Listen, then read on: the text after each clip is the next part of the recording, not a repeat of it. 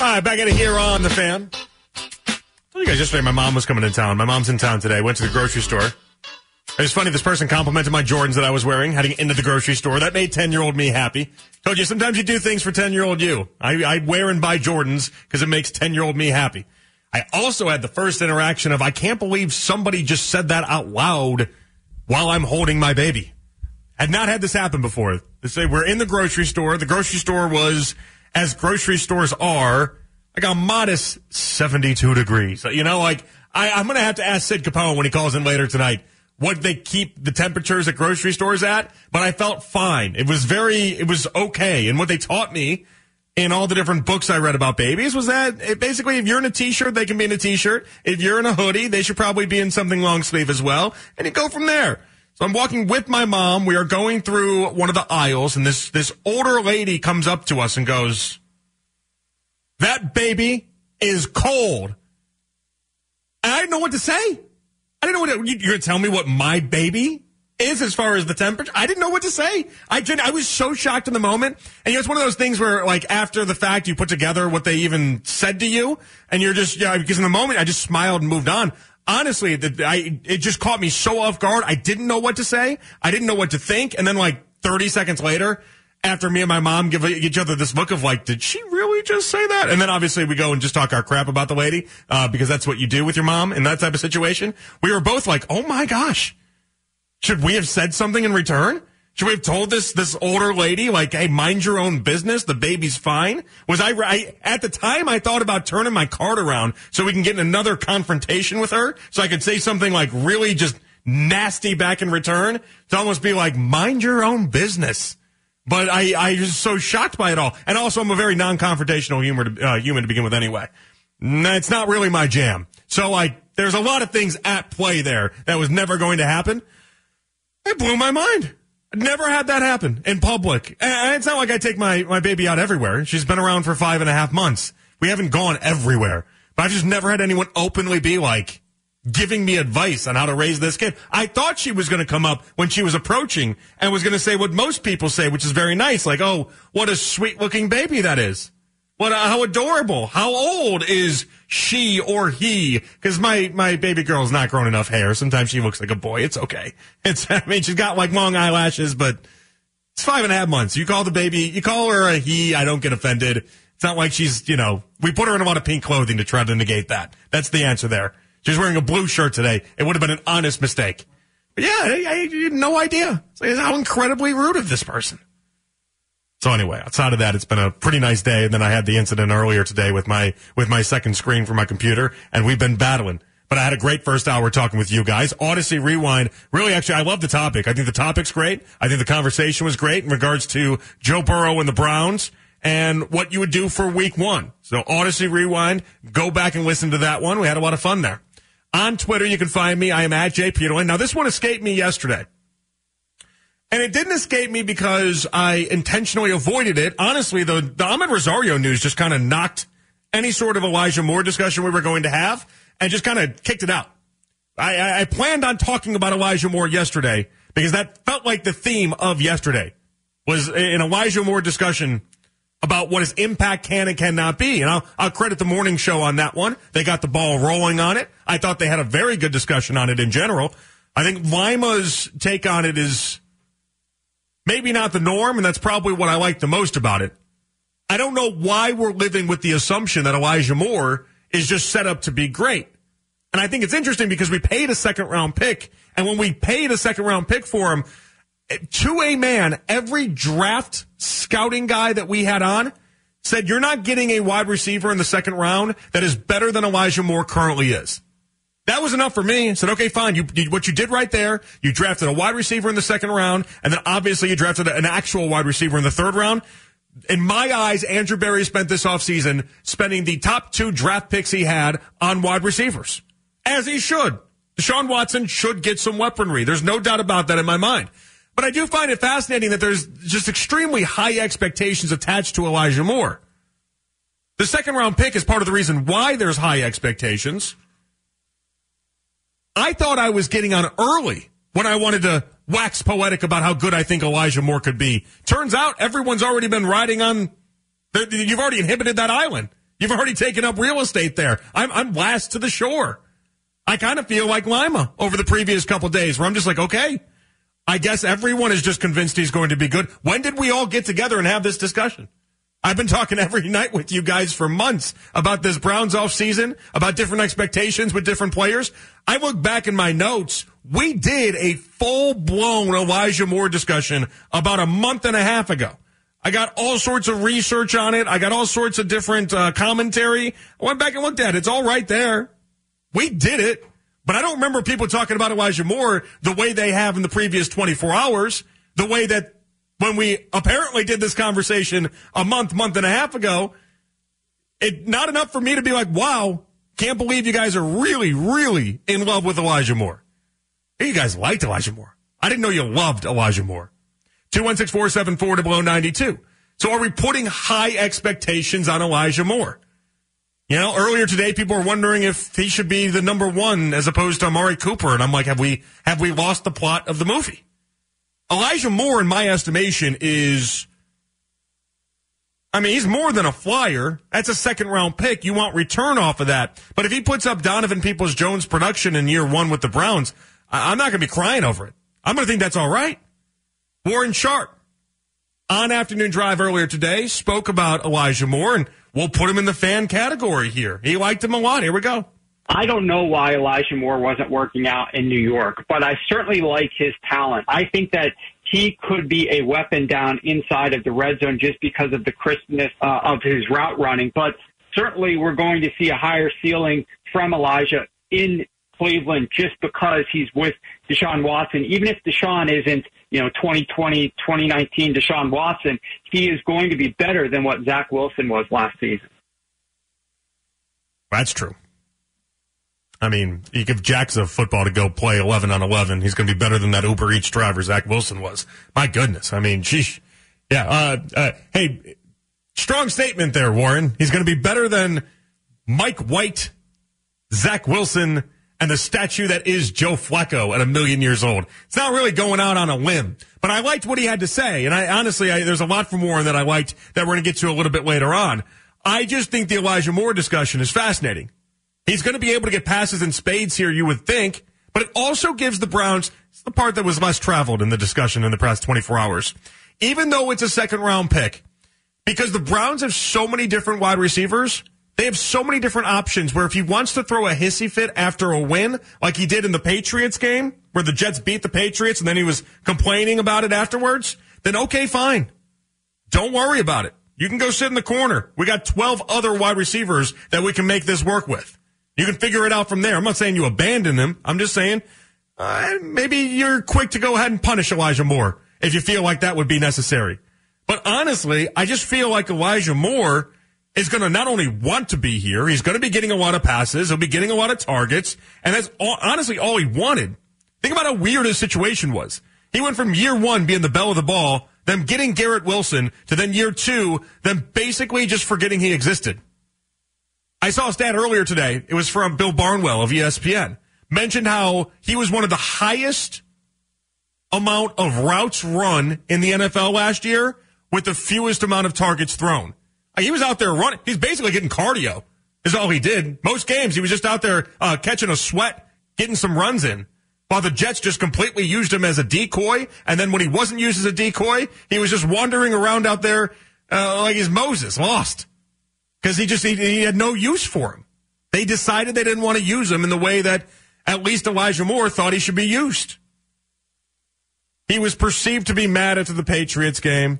He's got all sorts of different uh, fun quotes if asked about his chemistry with Zach Wilson. Like he is, he's a something.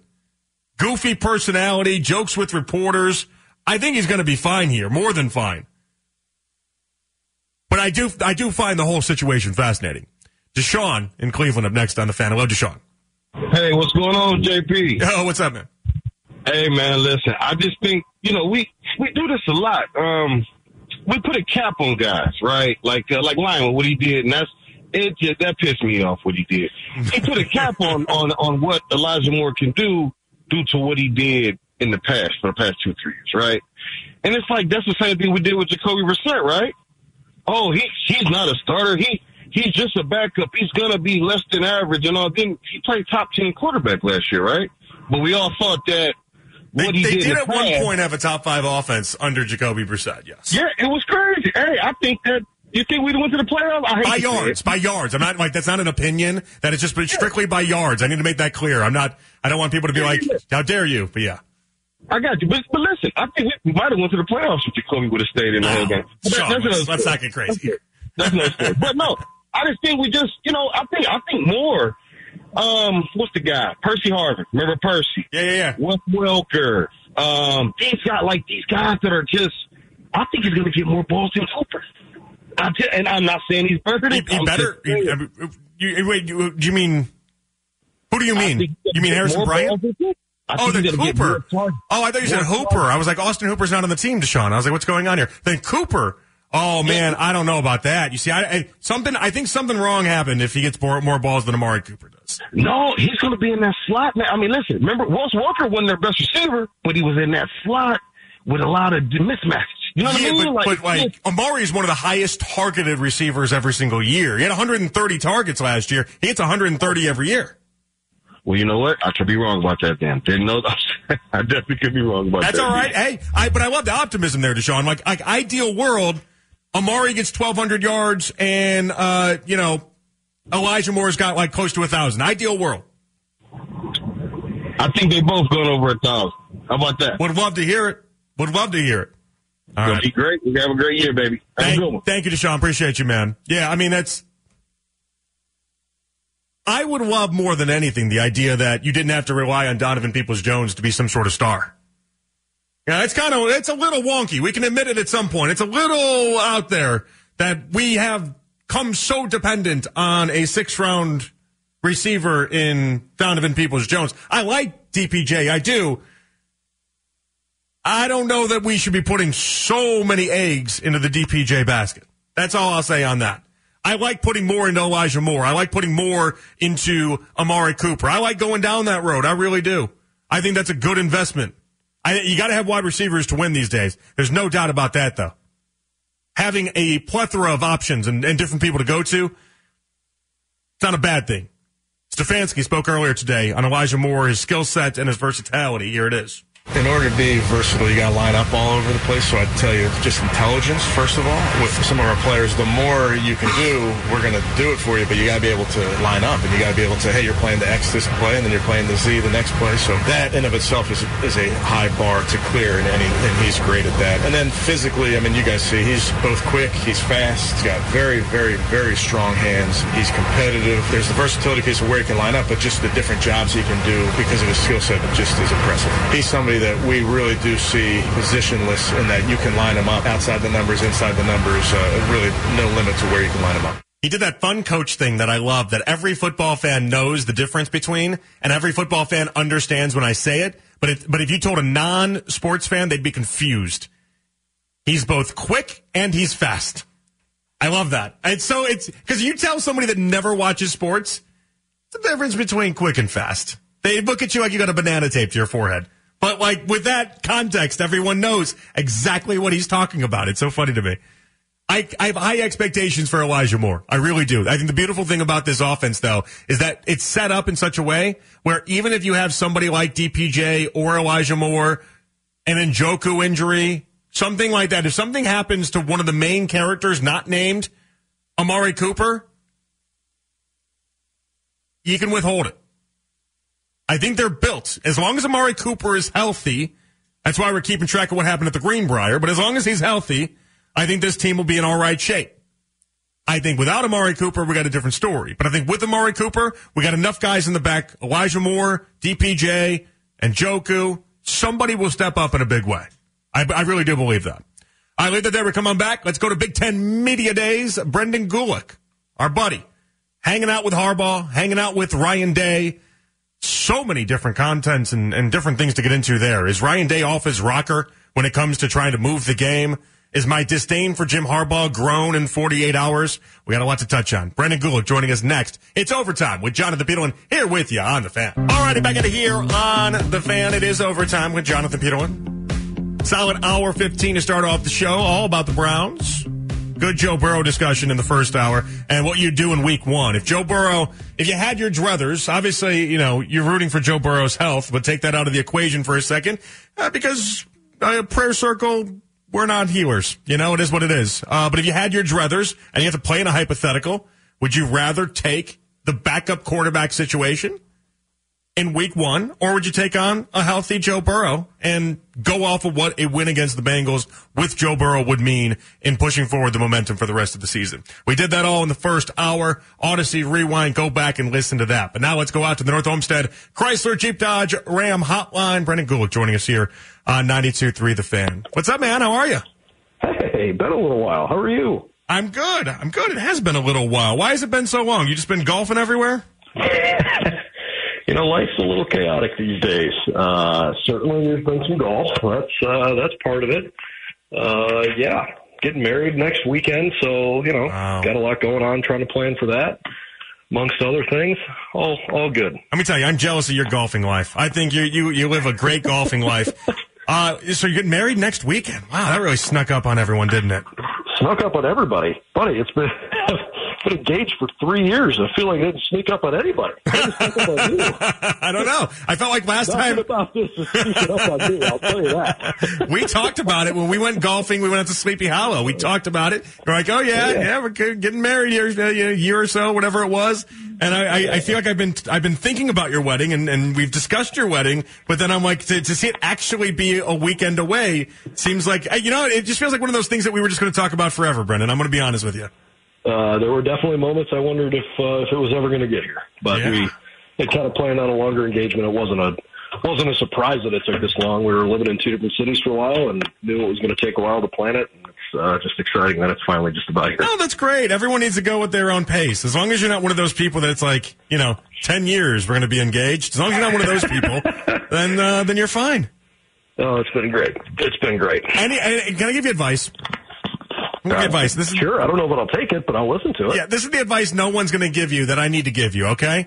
That'll be good. Everyone's going to tell you to make sure that you stay sober and to make sure that you remember all the moments and make sure that you don't get too wasted and you don't have too many drinks and, and hey, monitor those drinks.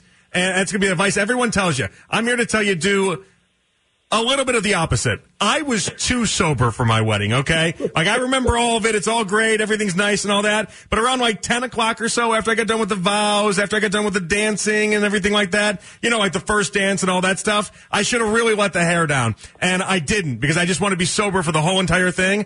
About 10 o'clock, let loose. Let loose. All right. That, uh, you know, that's not the worst advice I've ever heard. I'll, uh, I'll tell you what. Come like ten thirty, I'll think about it and I'll be like, you know, Jonathan told me to have another uh, another gin and tonic, so maybe we'll just do that. Yeah, I think you. Do. Are you doing the uh, the the drinks for the different sides, the husband and, and the wife drinks, or no? Uh, we've actually got one special signature cocktail, which is really kind of fun. I won't give away the the, the full blown recipe on the air, but uh, there's a drink in my family that we've had for a long time. Uh, it's a lot like a Manhattan, but not quite. It's it's sort of a mix of a whiskey and a rye and some ginger ale and um, you know fruit garnish. I like, and I like that. I it's been in my family for a long time. They're delicious. I had a version of that. It was called the John Haddon. That was my specialty drink. So oh, we're, like we're playing in the same ballpark. Uh, all right, Brennan. Um, you do a lot with the Guardians. Before we get to the Big Ten stuff, because you're at Big Ten Media Days, first blush reaction to Rosario and the deal with Syndergaard. I, I tend to think it was a, the deal the Guardians had to make. Yeah, I mean, in a lot of ways, I also feel like it was a deal they had to make. It probably wasn't a deal that was super easy for them to to swallow because, look, Rosario has been horrendous defensively, um, but he has been one of your most stable offensive players the last year and a half, and so.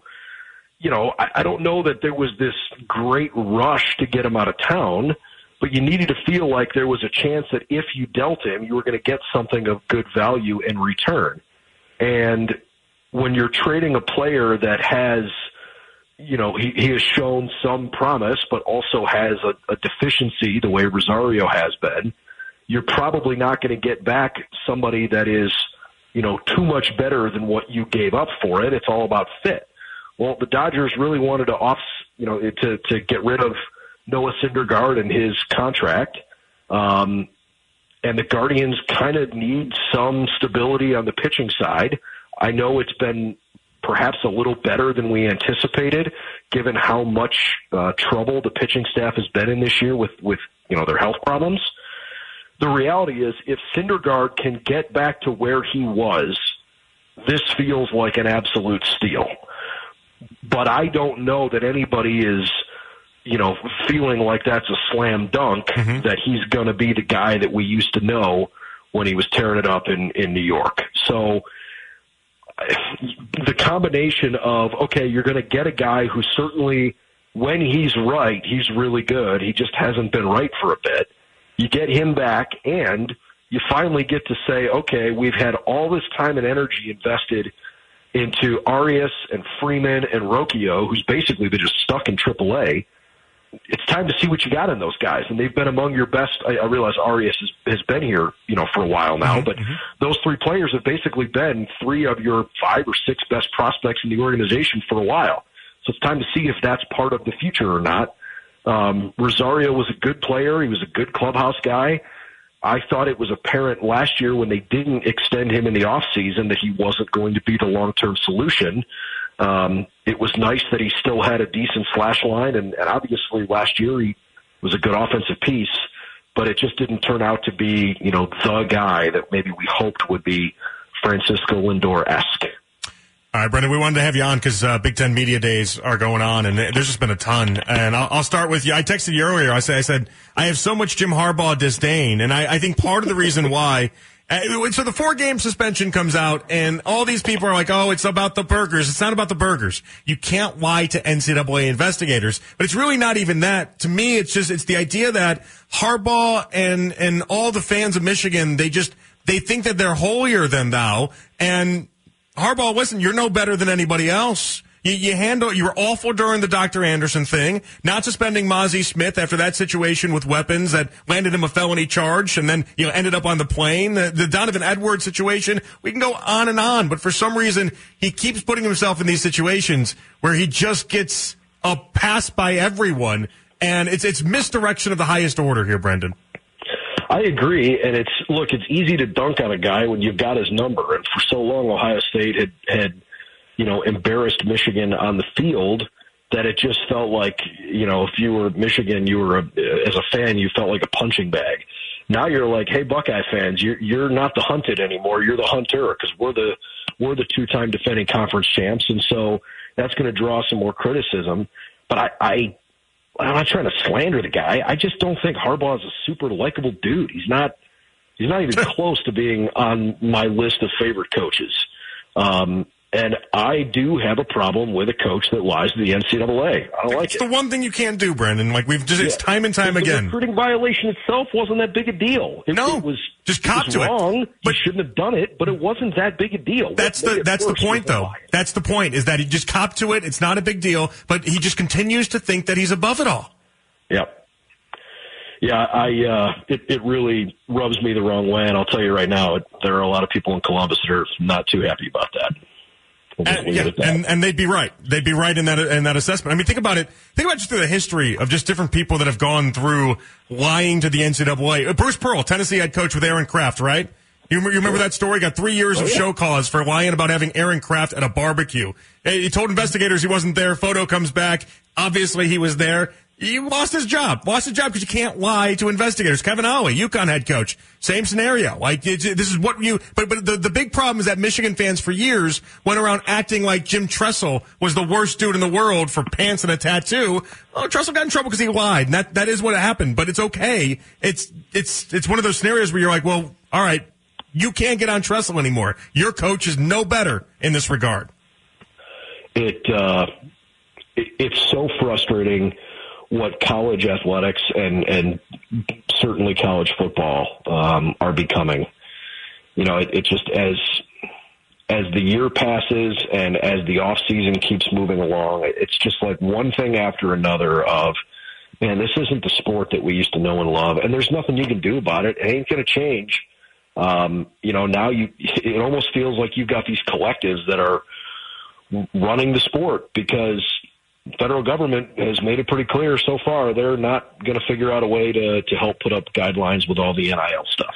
I actually thought Tony Petitti, the new commissioner for the Big Ten, that his comments around NIL um, yesterday at, at media day were pretty poignant when he said, "I I support unlimited." True NIL, but most of what's going on right now is not about a student athlete's marketing rights and their ability to just have a big reach because their social media platforms are are that large. Um, it's it's becoming this pay for play model, whether fans realize it or not. Um, some fans are more tuned into it. Others are just like, yeah, whatever. When football season gets here, I'll pay attention. But th- there are there are so many bad actors in this space, and uh, it's really hard to feel like everybody's on the same playing field. And in some ways, man, the, the the schools that are trying to do it the right way are falling behind because other schools are being a little shady about it and they're getting ahead. You sound hurt by it, Brendan, a little bit. I know you love the sport Yeah. so much. It just seems like it's, it just changed too much for It you is. here. It's it's frustrating. You know, it's uh, I'm in a lot of ways, man. I'm I'm a purist. I love competition. I love the idea of you know you got a set of rules that everybody plays against, and you're trying to compete to get better. And when not everybody is playing by the same rules, I mean, I realize that's life. Like that happens. That just sucks. And at college sports, like that was the that was kind of the last thing that wasn't tainted by professional athletics. And like, let's not kid ourselves right now college football is not amateur football. It's it's professional football under the guise of you know being played in this amateur model. It's it is frustrating. It is for sure. No doubt about that. Uh, Michigan Ohio State game. Uh, Ryan Day teased about it not being played to end out the season. I'm going to fall in an, in a a not popular spot here, so I need to lay it out for you first. When they got rid of the divisions, I, I thought that it was going to make the game devalued uh, if you played back to back weeks. You know, in football, in college football, it's so hard to beat somebody two weeks in a row. I, I like when the game matters. I like when the game matters for the entire season. I like the importance being on there. So I'm not anti this, but I know a lot of people around the university and a lot of people that really care about the Buckeyes have staken it in a way that I just don't. Really despise this idea, Brendan. What do you make of it? Yeah, I I uh, I agree with you in the sense that I want the game to always have meaning because so many things around Ohio State football are changing and, and the tradition and the, the ambiance around how you feel as a Buckeye fan is changing a little bit. No matter when you play Michigan as an Ohio State fan, you're always going to hate Michigan. But it's more fun when the game has more meaning. And to your point, what Ryan Day was getting at was look, if we play the game the last week of the regular season and then you know, it, let's say there's an example where it doesn't matter because both teams are going to finish first and second in the league and you're both going to the conference championship game. So you play each other again the next week. Depending on what the national landscape looks like, theoretically, it's possible they could play each other again in the college football playoff in round one. Yeah. You want to play the same team three times in a row? That's outrageous. That's just stupid. So obviously you can't schedule thinking that all three of those things are going to perfectly line up, but you could guarantee that you won't play the same team three times in a row, and you could guarantee that quote unquote the game has the meaning and the attention that it deserves by not playing it in the final week of the regular season. So as as disappointing as it would be to see it kind of fall away from that, you know, the Saturday after Thanksgiving, um, I am inclined to say, yeah, if there's that conversation being had, I would support it being played earlier. Brendan, tell people where they can find your, your work on college football and the Buckeyes. Uh, lots of places. BuckeyesNow.com is where we cover all the latest, uh, you know, news and info from around Ohio State's program and all their alums. Um, all of our social media channels are at Buckeyes Now underscore FN. We're uh, Fan Nation is part of the Sports Illustrated Media Group. Uh, and the Buckeye Breakdown podcast is available uh, as a live stream on YouTube, but also wherever you like to get your favorite podcasts. Uh, put up an episode yesterday about just our reaction to um, what we had going on at, in uh, Indianapolis at day one of Big Ten Media Day, and um, we've got some really fun things planned for the fall. So hope uh, hope you'll check it out. Buckeyes now. Brendan, great insight as always. Uh, enjoy the wedding. More importantly, enjoy the signature cocktails around 1030, okay? I will, I will, and I will send you a picture on my honeymoon of playing Kapalua. How's that sound? that sounds fantastic. Thank you, Brendan. Best of Take luck. care. All right, good stuff right there with Brendan Gulick and the North Olmsted Chrysler Jeep Dodge Ram Outline. He knows what I want. He's like, hey, I'll send you the golf photos. Hey, golf on the honeymoon. How about that? How do you swing that? That was the one thing my wife told me. And I, I wasn't, I wasn't as much of a golfer as I am right now then. I still, you know, I was getting into it at that point. But as a one, that was the one thing. See, Brendan laid that down early. He's like, no, my one thing is we are golfing on the honeymoon. My one thing was don't even think about bringing those golf clubs. It is me, you. It is a resort. All the cocktails in the world, but no golf. I said, okay, all right, fine. Uh, 216-474-0092. I like Brendan's uh, mentality on that because I, I agree with it as well. When it comes to moving the game, I'm all right with it, but I don't know if I have the right reasons why. 216-474-0092. I don't know that Ryan Day does either. That and more. It's overtime with Jonathan Peterlin here with you on the fan. That's right, big voice guy. 20 minutes from now, fan focus coming your guys' way. We got off the beaten path, 9 o'clock hour. We're going to do a, do a little Michael Vick Deshaun Watson convo at 920, but it's for different reasons than you think. It's all on field reasons. That happens at 920. You know, I don't, I don't think my advice, we got some young, younger gentlemen at the station. Jack's in a uh, very committed, loving relationship. I mean, I don't know how committed or loving. I, am going to be honest. I have no idea that way. I, I, I have not investigated too deep into your relationship. The only thing I know about it is that uh, at one point Dustin gave you guys a hundred dollars. I was golfing with Dustin, and he gave you a hundred dollars for because he won money. Dustin's good at just breaking off some some coin if he wins, and he gave you a hundred dollars. And then I saw a photo. I was on the golf course with Dustin, and a photo was sent of you and just girlfriend, right? Is it fiance or just girlfriend? Just girlfriend. Just girlfriend. Okay, all right. Fiance around the corner, maybe, maybe. Uh, maybe. Maybe. Oh, I like that. Okay. I wish there was a little bit more confidence in the, you know, anytime you go, uh, yeah, maybe. you got to give that a little, confidence has to be up a little bit more. Uh, Jake, you're single or you're not single? I'm not sure. I am single. You are single. So you got a little bit longer on this one. So both of you guys can take my advice, the same thing I just gave out to Brendan. And I really do believe this. This is not going to be the advice that anybody else would give you. But anybody that's, you know, gonna get married in a little bit here, the one advice I would tell you about the wedding day is I just, I think people get it wrong. Everyone tells you to be sober. I was sober as a jaybird, okay? I, I don't know why, but I was because I was, so, I know why. I was so worried about turning into uh, just a, a, drunk on the wedding night. You don't want to be that guy. You don't be a lush on the wedding night. You don't want to be that guy. You want to be the person, you want to be Don Draper. Don Draper for 95% of that show seems like he might be an alcoholic, but he's got it together.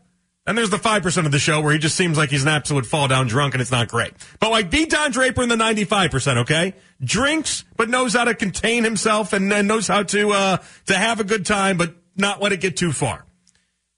I'm capable of that. If anybody in life is capable of that, it's me. I don't drink a ton, especially not with the baby now at this point.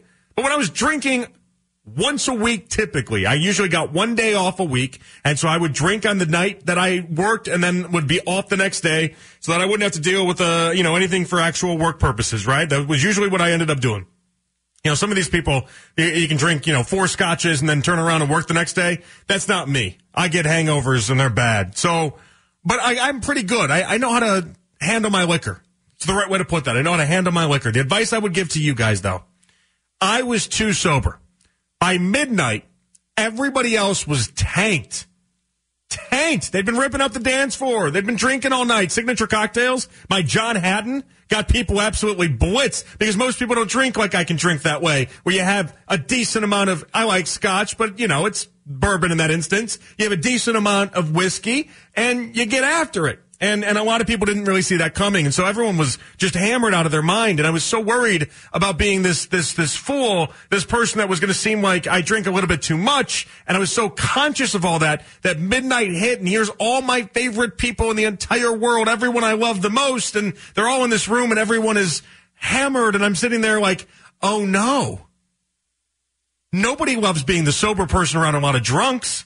That's what I was. It was midnight around the people I love the most, and I'm like, huh. You guys are getting kind of sloppy here, aren't you? Which would have been great if I was part of the sloppiness, but I wasn't. So I, I, would maintain, don't get sloppy, don't do that, but have enough of a drinks, enough uh, enough drinks out there to make it seem like, you know, you're not the, the, the, the drunk, the, uh, the, uh, the DD, the designated driver at night, uh, driving everyone to get Taco Bell and then making sure everyone gets home safe. That's the vibe I got on my wedding. It was nice. My wife was also sober for the most part, so like she also had the same vibe I had. But it was it was a very similar vibe that we both shared, where we were like, "Oh no, oh no, everyone is everyone is just they're they're plastered, aren't they? We are not anywhere close to where they're at because we wanted to make sure that we were sober and we want to make sure that we could remember it all. And honestly, past ten o'clock on, the only thing I remember is being stuck in conversations with people for way too long because they're drunk, so they'll have a half hour conversation Whereas I'm sober and a half hour conversation feels like an hour and a half. I'm like, no, you've told that story seven times now. I've been here for 10 minutes. So keep pace. Don't get sloppy, but keep pace. That would be the advice that I would give. All right. Jim Harbaugh said some interesting comments today. There's a couple things we didn't actually get to with Brendan uh, because uh, you know I got I got 12 minutes with the guy. I don't got a half hour. It is what it is. He might actually stay for a half hour if I asked him to, but I'm not going to take up his time that way. Jim Harbaugh says J.J. McCarthy is a once in a generational quarterback and compared him to Patrick Mahomes and Josh Allen.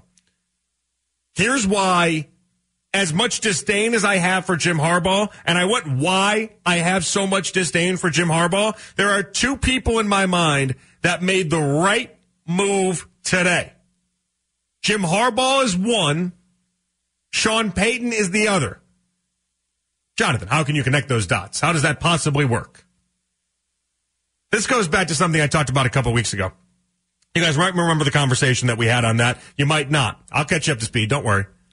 Justin Jefferson, wide receiver for the Vikings, named his top five quarterbacks in the NFL, and he left Kirk Cousins off the list. Kirk Cousins just off the list. Meanwhile, Dallas Goedert put Jalen Hurts top two. And the difference in what I laid out right there is that sometimes in life you just got to lie for your guy.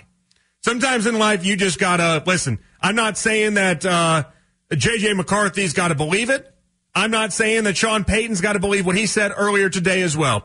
But what I do know is that he, the job of these head coaches or wide receivers in Justin Jefferson's instance is to make the people and the quarterbacks that they're around believe like they walk on water.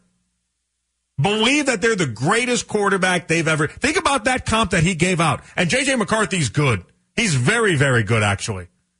I mean, Cade McNamara won the Big Ten and beat Ohio State and got benched for J.J. McCarthy in the blink of an eye. That's how good J.J. McCarthy is, okay? Uh, Cade McNamara got his, his bags shipped to Iowa and got told to play for the Hawkeyes. Meanwhile, J.J. McCarthy got the opportunity coming off a season where Cade McNamara accomplished basically everything you could as a starting quarterback at Michigan. Michigan returns 84% of its starting production from the 2022 season that went 12 and 1. They're going to be good this year. There's no doubt about that in my mind. They're going to be good. But the best move that Harbaugh made is comparing J.J. McCarthy to a combo of Patrick Mahomes and Josh Allen. This is the stuff you can say for free that costs you absolutely nothing that J.J. McCarthy hears and thinks incredible. You know, my boss, for instance, my boss, any one of my bosses can come up to me and tell me, Hey, JP, we love what you're doing. We think you're great. You might just be the next Howard Stern. I know that's not true. I'm not an idiot. There's one Howard Stern. That's the reality. There's one Howard Stern. But you know what? I love the confidence attached to that statement. I love the belief in me attached to that statement. I know it's not true, but I love the belief in me attached to that statement. Sean Payton. I thought Sean Payton was an absolute genius today. Now, yeah, he torched and went after another head coach or former head coach in uh, Nathaniel Hackett in the process. In case you didn't hear the comments, basically said Nathaniel Hackett did nothing in regards to coaching the Broncos last year, and that's why he believes Russell Wilson is going to be great this year. He had to completely toss down the coaching ideologies of Nathaniel Hackett in order to prop up Russell Wilson, in order to justify why Russell Wilson wasn't good last year. It was a genius move. Absolutely genius move. All it takes is just a little comment, just a little, I believe in you from one of these guys, whether it's Jim Harbaugh, whether it's Justin Jefferson, whether it's Sean Payton. It doesn't take much. You're not asking for the world. I think this is the type of stuff that I can't wait for Kevin Stefanski to start talking about when it comes to Deshaun Watson because he's done a mini version of this. He hasn't gone the full Monty, but he's done a mini version of this with Deshaun Watson already. I think he's reserving himself. I think if Deshaun Watson comes out of the gate and is absolutely guns a blazing, I think he's going to say some things that will blow your mind, and I can't wait for it. I would love at some point in this preseason for Kevin Stefanski to say anything close to what Jim Harbaugh just said about JJ McCarthy or what Sean Payton was saying to help out Russell Wilson or any of these other type of scenarios that we brought up. I would love to hear it. I think it's the I think it's the perfect recipe in order to let these guys know and let Deshaun Watson know not only do we think you're great, we think you're one of the best quarterbacks to ever walk planet Earth. Almost to the point, I, I kind of want Stefanski to get cocky with it. Go up there and say Joe who, for all I care. Burrow who? Mahomes who? We got Deshaun Watson.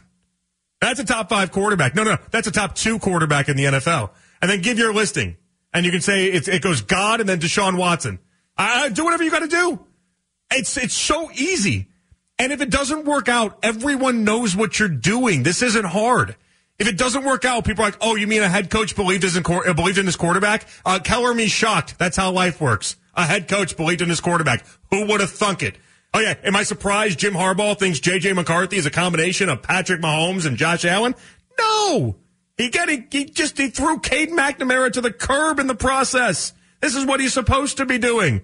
But the fact that he put it out there, if I'm K, if I'm J.J. McCarthy and I'm reading those comments and I'm thinking, oh my gosh, he thinks I'm who? I'm a combination of Patrick Mahomes and Josh Allen. That might as well have thrown Joe Burrow in the mix too. We can just name every great quarterback on planet Earth and say you're a combination of all of them. Ah, it's incredible. This stuff is so easy. So e- people eat this up like catnip. They live for this type of stuff. So simple. And McCarthy is just good enough to buy into this belief too. 2,700 uh, yards last year, 22 touchdowns, only had the five interceptions the Fiesta Bowl loss to TCU's got to stay with him a little bit because he was he was so good. 350 yards nearly. Uh, it was so good, but he had those two interceptions that went the other way for touchdowns that basically swung the game in TCU's favor. He doesn't make one of those. That game is completely different. But JJ McCarthy came out and balled out last year. 12 and 1. He's going to ball out this year, I would imagine as well. They returned Blake Corum, Donovan Edwards, Roman Wilson, Cornelius Johnson. 84% of that starting production from last year's team returns this year. That's why people think Michigan's going to be so good. That's why people have such high expectations with Michigan. But this is the easy stuff. This is the stuff that on July 27th, every coach in the country should be saying about their quarterback. But nobody does it. And that's what I find so fascinating because they're so worried about what happens from freezing cold takes. And they're so worried about what happens if it doesn't come true. Put it out there. Smart move by Harbaugh. He's made a lot of dumb mistakes in recent days. Smart move by Harbaugh. Smart move by Sean Payton. I don't hate it. Leave that there. 920. Michael Vick and Deshaun Watson. It's going to be an on-field discussion. I'll explain how we do that. But nine o'clock coming up next. We got to get to the fan focus as we always do. It's overtime with Jonathan Peterlin here with you on the fan.